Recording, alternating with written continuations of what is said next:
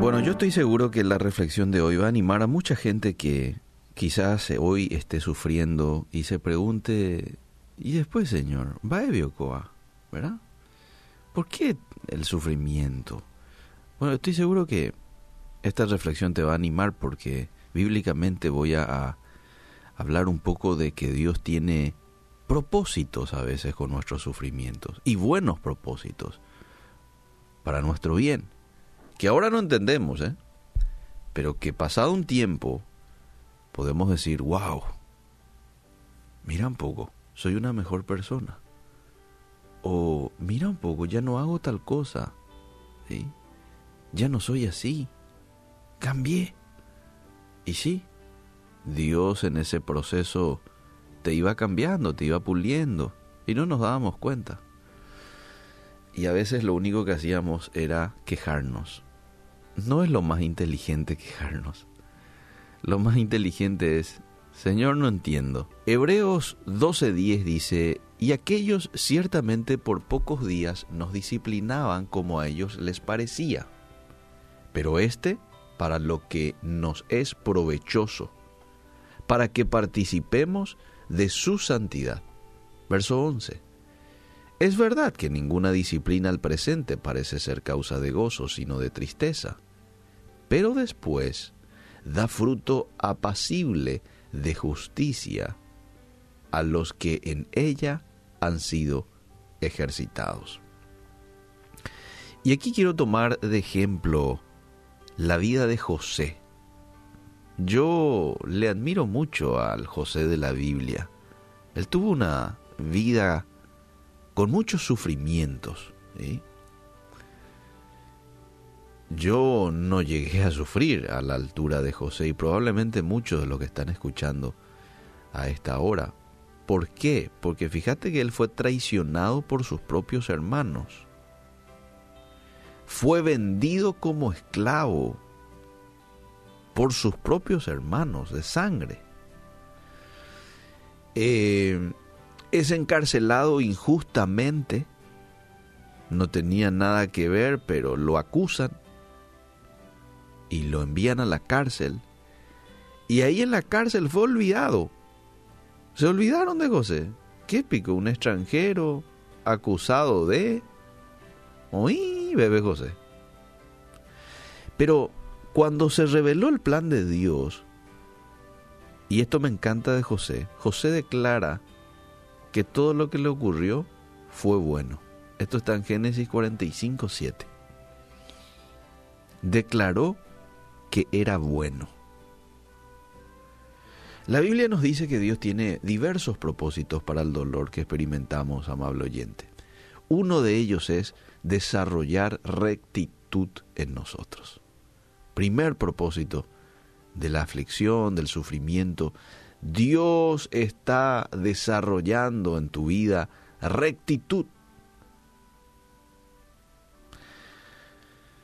Dios es un Dios que anhela, que desea que nosotros como hijos de Él caminemos en santidad delante de Él.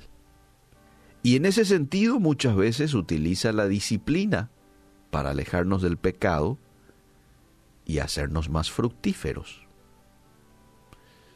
Bendita disciplina, ¿verdad? Que me aleja de aquellas cosas que me hacen daño, que no me convienen.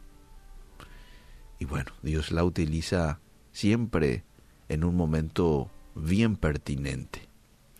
A veces utiliza personas, a veces utiliza circunstancias difíciles para eliminar cualquier actitud, comportamiento, relaciones, intenciones que no corresponden con un hijo de Dios.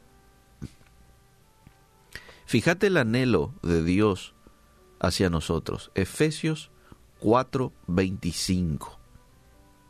Por lo cual, desechando la mentira, Dios anhela que yo deseche la mentira. Hablad verdad cada uno con su prójimo, porque somos miembros los unos de los otros. Escuchad lo que dice el verso 29. Ninguna palabra corrompida salga de vuestra boca, sino la que sea buena para la necesaria edificación. Lo que salga de mi boca tiene que ser para edificación de mi prójimo, a fin de dar gracia a los oyentes. Y dice más el verso 31, quítense de vosotros toda amargura, enojo, ira, gritería, maledicencia y toda malicia. Quítense. y a veces el Señor utiliza estos sufrimientos precisamente para que vos digas, ya con esto, para que te despiertes, para que te sacuda y hagas algo para que esa, ese pecado, esa malicia, esa maledicencia salga de tu vida. A pesar de que el sufrimiento no sea agradable, amable oyente, puede entrenarnos de manera efectiva para producir una vida de santidad. ¿Te das cuenta? Gloria a Dios por el sufrimiento, ¿verdad? ¿Sí? Yo sé, es difícil decirlo, pero si uno lo ve con estos anteojos, desde esta perspectiva, entonces en medio del dolor hoy vas a poder quitar una sonrisa.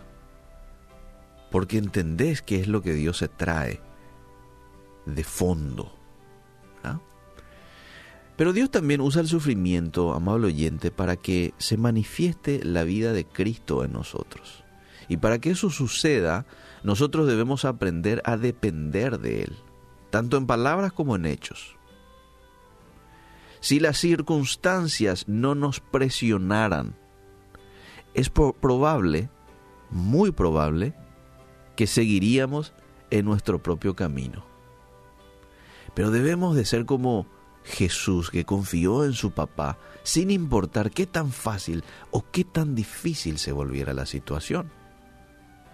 Y yo hoy soy un embajador de Cristo. Eso dice la Biblia, ¿verdad? Y como embajadores de Cristo, debemos ser ejemplos vivientes de su carácter. Esto puede significar perdonar a nuestros enemigos, esto puede significar soportar nuestras cargas con paciencia, encontrar gozo en medio de la tristeza como lo hacía él. Nuestro testimonio no va a ser perfecto, pero debemos demostrar un creciente parecido con el Señor Jesús, ¿sí? a la estatura de la plenitud del Hijo de Dios. Ahí es donde Dios quiere que nosotros lleguemos, parecidos a Jesús. Qué altos son los estándares de Dios para nosotros, ¿verdad? pero vale la pena. Estamos en el proceso de santidad, estamos en el proceso de crecimiento y vamos por más. Dale, o vaya a desanimarte. Sí, pero fallé ayer, pequé ayer, no importa, confesalo y seguí adelante. El que confiesa sus pecados se aparta va a alcanzar misericordia, dice. Así que rápido, no estés mucho tiempo en el piso. Levantate, sacudite y seguí, porque la misericordia de Dios se renueva hoy para contigo. La vida está llena de problemas, pero en las manos de Dios nuestro sufrimiento es utilizado para propósitos eternos. Y ahí es donde se puede entender este texto que dice, muchas son las aflicciones del justo, pero de todas ellas le librará Dios. Dios tiene un propósito allá en el fondo con la aflicción del justo. y siempre allá, al último, le da la victoria. ¿sí? le da el consuelo. Fíjate Esteban, por ejemplo, cuando él iba a ser apedreado después de haber hecho su discurso, ¿verdad? Frente a los este, fariseos y escribas de la ley, dio su discurso y después dice que ellos dijeron, vamos a apedrearle, y le quitaron afuera. Y Dios no le libró de esa aflicción. No, él tuvo que sentir esas piedras por su cabeza y por su cuerpo. Pero ¿sabes qué? Dios le dio consuelo, porque Dios se le demostró a Esteban y él pudo ver al Hijo de Dios sentado a la diestra del Padre. Y eso le dio consuelo y ya no le importó más las piedras ni nada. Él estaba a un clip, él estaba a unos minutos de estar ahí con el Hijo de Dios.